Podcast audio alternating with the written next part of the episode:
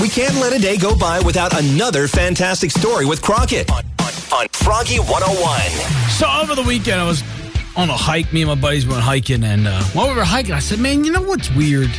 You remember back in the '90s? You were a kid in the '90s. Everybody loved Goosebump books, and it was a big thing, especially when I was in elementary school. Everybody was buying these books. If a new Goosebump book came out, you had to have it." And people and the kids were reading them. Like it was reading was a thing growing up. I don't know that so much today. Now I failed reading as a kid. I was really bad at reading. I had tutors my whole life.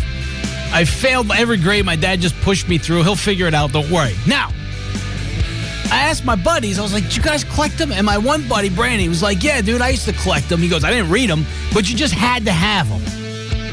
I was like, "Yeah, I was in the same boat." I didn't read them because I couldn't. I'll never forget one time I went to the store. We went to the bookstore. I said, Mom, I need to get this Goosebump book. Everybody's got them. My mom said, Okay, read chapter one in the store and then tell me what you read. Now, Goosebumps are like three pages of chapters, five pages. I remember it took me like a half hour to read the one chapter, and I finished. My mom, you know, skipped through it. All right, what you read? And I had no clue. I was so confused. I had no clue what happened. And my mom said, all right, I'll get it for you. I never read it. What I would do is I would kind of sit in the playground and I would hear what everybody else was saying. Oh, did you, in chapter four, did you hear about the kid that ate the worm sandwich? All right, got that. And then I would go start a conversation. Did you hear what happened in chapter four? That's how I got away with it.